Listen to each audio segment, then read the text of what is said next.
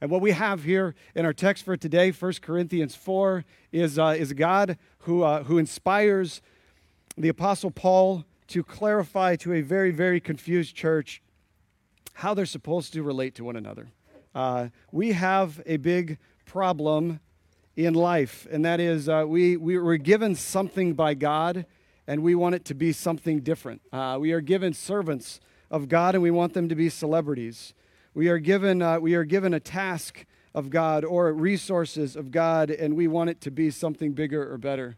We have this habit, uh, you and I, and especially the Corinthian church, of taking the good things of God and, and, and turning those into further requests for something better.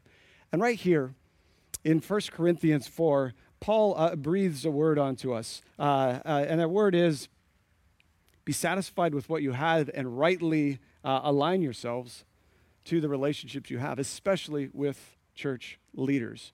Um, so I want to read uh, just a, a, very small part of this passage. Uh, we're going to work through the whole whole passage together, and then I'll uh, I'll I'll, uh, I'll, urge us toward these right relationships. This starts here in 1 Corinthians four. I'm only going to read the first two verses, and then we'll we'll, we'll jump into the whole thing. Uh, this is how one should regard us as servants of Christ and stewards of the mystery of God. Moreover, it is required of stewards that they be found faithful. And I'm going to jump ahead to verse 20.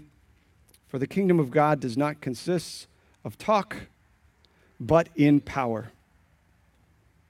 God, we thank you that you have given us your word. We thank, you, thank you that you speak to us in ways that we don't normally speak, in ways we don't normally think, and you do so with an intended effect to make us think and speak a lot like you. And we thank you for this.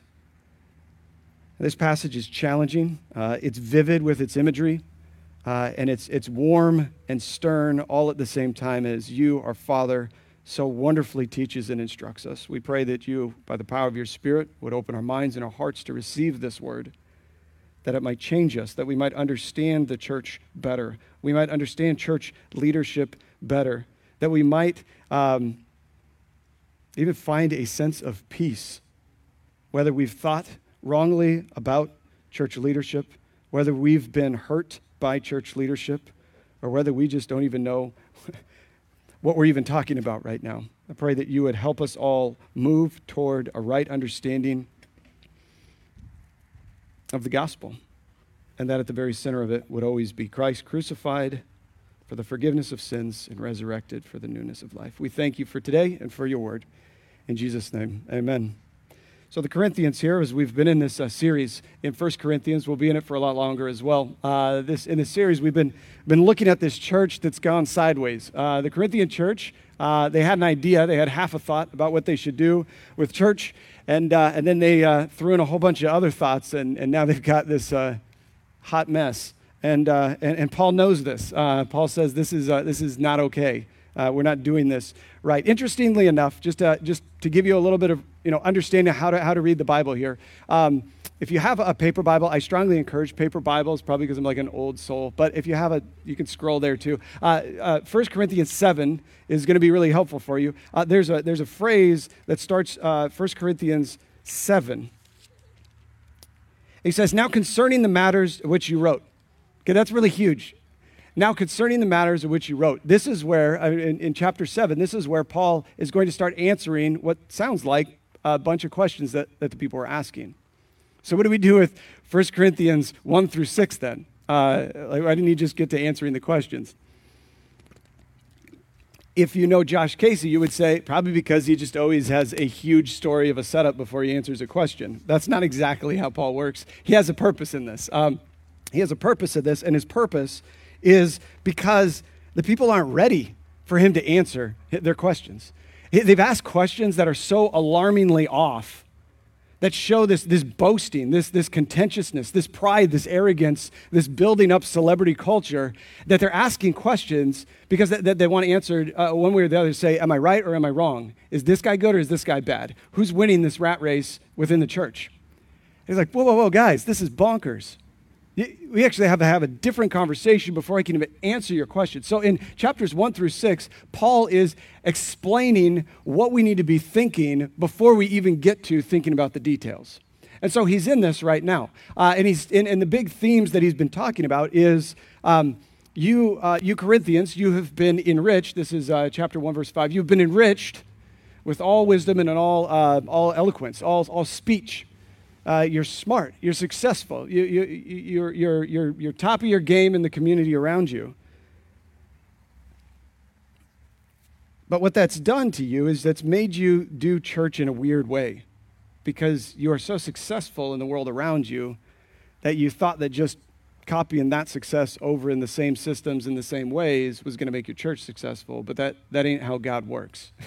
this thing is weird. And so we can look at the Corinthian church, uh, uh, one, and say, okay, okay, man, this is a mess. Let's see how he, how, he, how he proposes to fix this. But there's something that's beautiful when we read the Bible, when we see people being corrected, that's really helpful for us to walk in step with the Spirit and just assume maybe parts of, the, parts of what he says are also parts of us. And he's speaking to our hearts. It might not be the case, but maybe it is. And I think I don't think that there's a lot of harm that happens if we just at least assess ourselves as we look at the Corinthian church. So that's what we're going. I'm going to invite you to do, um, and I'm going to speak as that. So, what is the answer to this immediate, momentary boasting in celebrity culture within the church? That's what's happening here in the Corinthian church. So, what is what is the uh, solution that Paul is going to put forward? He puts something forward that's much bigger than Nah, guys, just follow me, guys. You know, he, he doesn't answer the question. He gives them a framework. And that framework is I'm going to use some big words here because this is what Paul is doing almost always is that he is going to urge them to, big words here, uh, an eschatological cruciform discipleship. I'm going to pack that real fast. Uh, discipleship is that, that constant striving towards being transformed and conformed into the image of Christ. So he says, you, you, you, you move into that, you always are trying to become more and more like something better. And then that cruciform, that means the shape of the cross. So uh, in the humility, in the weakness, in the, uh, in, the, uh, in the frailty, in the obedience that Christ had in the cross, move toward that in your heart. So as you are constantly discipling, being formed, do that with humility in light of then that big one es- eschatological it's uh, the end times thing that day is coming when god will judge that day is coming when God will glorify. That day is coming when all of the work will be tested by fire and we will see what stands. It says, always be looking longingly, hopefully for that day. And why can you look longingly, hopefully for that day of judgment and fire? Because you're working on doing what is good and lasting now. If you are building on a foundation of Christ in a way that lasts, bring the heat. and, and so that's his answer if we are thinking that way, that there is a future coming, that Christ was on the cross and that puts us here together, and if you haven't understood that you are a sinner and you need forgiveness in Christ on the cross, then it is all going to be foolishness to you. This is his argument. And so that's going to shape what you do today. So that's a huge overview, but I think a helpful, very helpful overview. Um, more helpful for you as you read the Bible uh, more and more, um, but helpful for us today because then he's going to say, then what do we do with leaders? Last week, uh, Pastor Wade uh, did a fantastic job of explaining some of that. He says, uh, he says here's, what it, here's the task of a worker. A worker waters, he plants, he waters, he builds, um, and that's what they do. Um, but now he's going to answer the question so, if that's what their task is, and this is the big picture of how we're, how we're considering the end times and Jesus on the cross, uh, already not yet state that we are in, he's going to ask the question so, how do we think about our leaders? If they're doing this task, how should we regard them? So, I have three uh, ways here because Paul gives us three ways three images and encouragements that Paul gives us as we understand our leaders and, uh, and, the, and the responsibilities and relationship we have between each other. Uh, the first one is uh, verses five, uh, 1 through 5. He says, Regard us as servants and stewards. It says, if each, one's, if each one's work will be tested by God by fire, this is chapter 3, verse 13, then uh, what does it say? In chapter 3, verse 10, he says, uh, then let each one take care how he builds upon it. So if they are building and it's their work to make sure that it's good, then it seems like the congregation or the church that's being built up has a little bit of a different role or approach as we assess those leaders. I, I oftentimes think that um, in my own life, uh, I have adopted the position of, you know, like, um, what is it, American Idol. So I'm like Katy Perry or Christina Aguilera sitting there assessing, you know, sitting, watching, judging. Mm, I'm not sure I like that. I don't like the way they sing. It was a little off pitch. That's not okay, that's not okay um, to, to say that kind of thing in a sermon, even if it's in the text or however. And I, I find that when we look at ways of judging and assessing um, what is good and what is bad, we oftentimes have a lot of, of boisterous, vivid, compelling examples for how to test. And he's saying that's not, that's not actually our, our job. I mean, there is, we need to assess who our elder qualifies in the task they're doing and is it biblically faithful. That, that's a huge thing. He's going to get to that a little bit of just even sin and, and, and morality, immorality in the next chapter. But do we like a person or not? Does that matter as much? And it seems like he's suggesting maybe that doesn't matter. The personality doesn't matter as much as we had thought. We all have different approaches as we assess the leaders. And you know, I'm going to, because 2020 has weird definition at this point in America of leaders, I'm just going to go specific to what Paul means when he's talking about the leaders of the church, the workers of the gospel. There are many who could lead, there are few who actually are workers of the gospel. He says, Don't judge us before the Lord comes. Verse 5. That's pointing to that end time. He says, If that end time is there and they will be judged, then don't don't judge. That means to decide whether you like them or not, whether you like their message or not. But verse 3, he says, uh, in, in fact, all of that decision, all of that judgment, he considers a very small thing. I'm going to take you really fast through verses 4 through 5. It says it's not human courts that will assess the merit of what Paul has to say. It's not uh, humans themselves and their opinions that will assess the merit of what Paul has to say. It's not even his own conscience. I think that's crazy. It says, even my conscience can be deceptive to me sometimes because I am biased, like every other human, to be the hero of the story. And sometimes my conscience leans into that bias. And I think I'm doing okay because I'm just justifying my actions. He said, What then judges the workers of the gospel? All of these things are a very small thing in light of, it ends with, in light of the only legitimate tribunal court, that is God. In light of the fact that God will test it. Nothing else matters. So, what does that mean for us? a lot. As leaders, as preachers, as elders, as pastors, that means that we, when I look out at you, this assessment is good for me to know is the word landing in your hearts? But this exercise we're doing right now is not a chance for me to grow my following me to get more likes, me to get more, uh, more, more people who, who love the way in which we do something. I am presenting as a steward, as a servant, the mysteries of God. I think that is an overwhelming thing. For me, I mean, if you're not overwhelmed, that's something I tell people like, hey, I want to be a pastor. I'm like, all right, your job, verse 1, is to be a servant of Christ and a steward of the mystery of God. Steward of the mystery of God, that's on my job description as a preacher pastor. It's like steward of mystery. What are the mysteries of God? How can we delve into these things? And then I have to take that abundance and steward it. And then the rest of my job description is like, and other duties assigned. Like, neat. That's, a, that's, that's great. Um, that's overwhelming. There's a weight there. I'm not saying, woe is me. I'm saying this is awesome, but this is weighty. And so, what does it mean for you? How, how, I'd honestly, I'd encourage you, because I know I'm putting myself up there. I, I, would encourage you don't listen to people who aren't servants of Christ. if they're just peddlers of themselves, uh, uh, that's, that's a big red flag. A servant of Christ. A steward of the mystery of God. Do we have a bunch of, uh, do we have a bunch of, of eggheads who are not teaching? Do we have a bunch of people who aren't even interested in the mystery of God? If you have leaders like that, call them out, talk to them ask them further. Don't assume. We'll get there. Don't follow. I mean, that's kind of what he's saying here. If they are going to be tested, why continue to feed on hay and straw? It won't last. Why continue to drink milk? Let's mature. Servants of Christ and stewards of the mysteries of God. So that's what he says. Regard us this way. And by regarding us this way, we are on a path from outward, fleshly, worldly impressions of just what we think of the person, how we perceive them, if they are like us or not. he moves us from this by, by looking at that final day. And he, uh, and he says that what would be tested then is the things that are hidden, the things that are in the dark, the motives of the heart. That's how we truly test our leaders. What are their motives?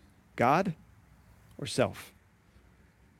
And he encourages us to leave uh, the internal motives and that judgment to God. And so, there I would say for the church, don't assume motives. I think it's just a good principle in general in life, but don't assume motives. And maybe another one uh, would be by not assuming motives, then you go directly to the person. If you think there's foul play, if you think that there's something uh, not going well, if you think someone is not being a ser- servant, or you think they have uh, ulterior motives, just go ask them.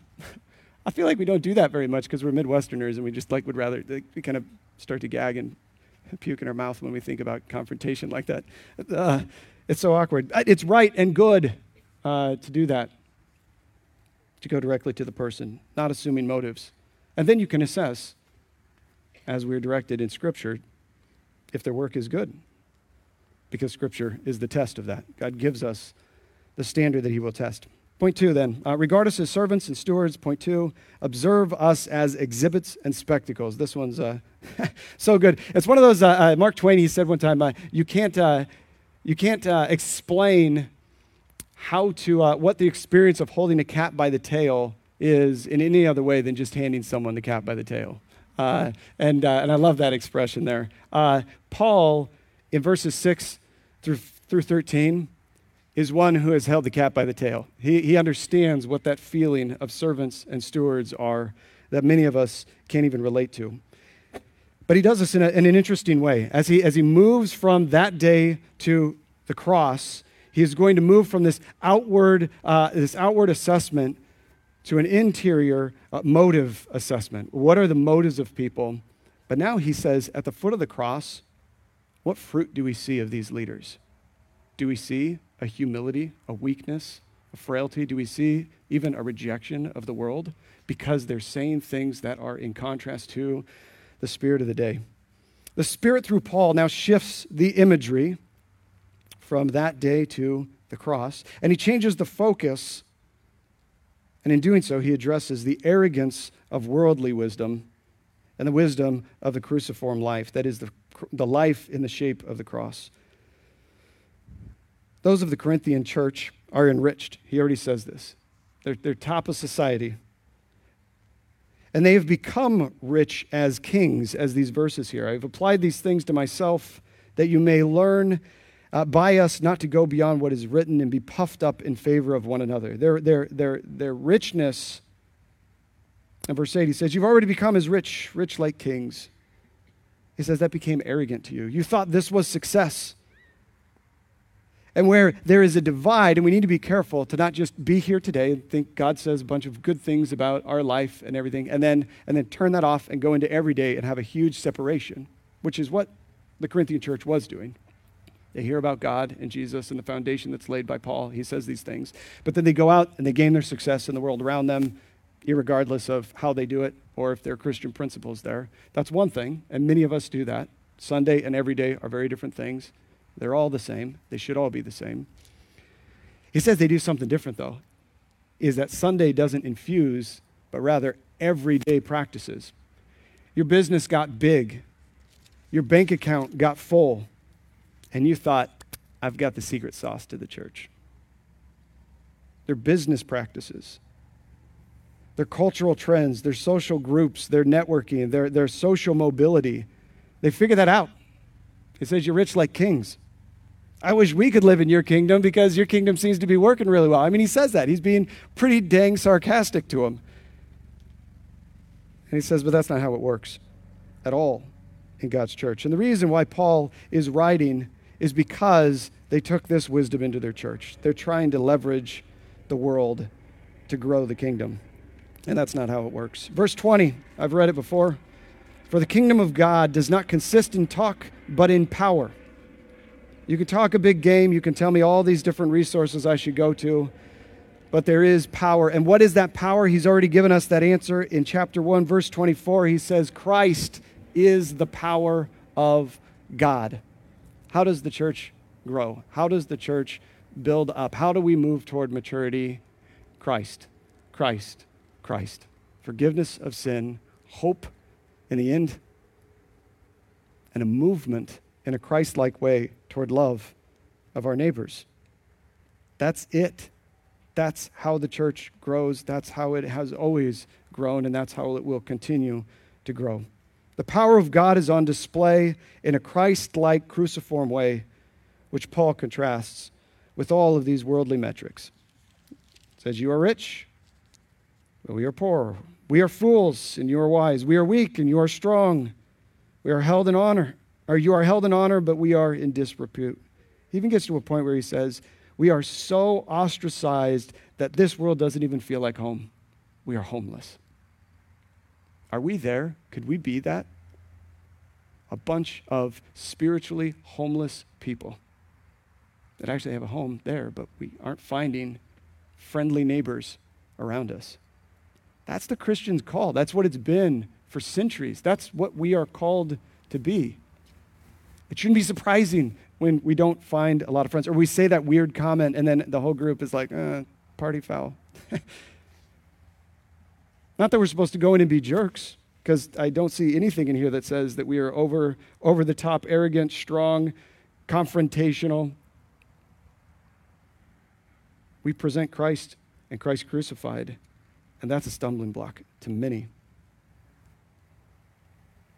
Basically, uh, Paul is telling them, your standards don't apply here. And we have a whole list of Beatitudes in, uh, in Matthew 5 about those who, who grieve, those who mourn, those who are humble. And all of them are blessed. So observe us as exhibits and as spectacles. God has put us forward to be shamed by this world so that you could see the true power of God moving. So uh, regard us as ser- servants and stewards, observe us as exhibits, as spectacles. And then he says, uh, he moves to this, this fantastic image. He says, imitate us as fathers. Imitate us as fathers. In verse 14, he says, I'm not doing this to shame you, but to admonish you, to warn you.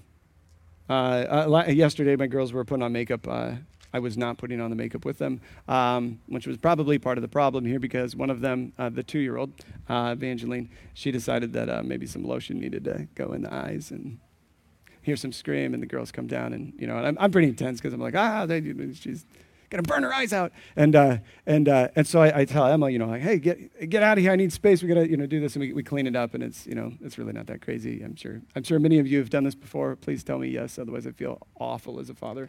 Um, but I get done, and I tell Emma, I say, Emma, I'm not, I wasn't, I wasn't mad at you for being here or, or having this happen. It's just the situation was intense, and I needed you to move right now. And we got it done, and we're fine. No harm done, nothing about you. You were just a thing in the way. And we talked about it. That is how a father, I think, should talk to his children. And here in 1 Corinthians, the children, like there's an urgent thing he sees. He is sorrowful, sorrowful for them. He says that day is coming, people. So we got to talk strong. We've got to be bold in what we say. We've got to be very clear. We're not messing around. There is an urgency here. And you see that. He says, Some of you, though, have been puffed up. In, uh, in what is this? In verse 6, same word here, he says in verse 18, Some of you are puffed up, are arrogant, as though I were not coming to you.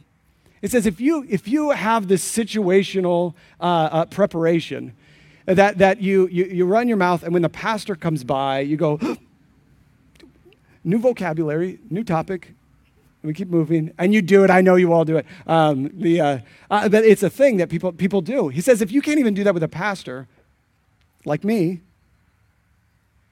do you not understand God is coming? Do you not understand that He is right there? So why don't we just act as though He can come into the room? If you've had kids, you know this, uh, this, this situation. When dad, dad's coming home is a big deal. Uh, you know that uh, if you've ever been a procrastinator, don't procrastinate. The test is tomorrow. The parents are coming home to see if you did your chores. I'll wait.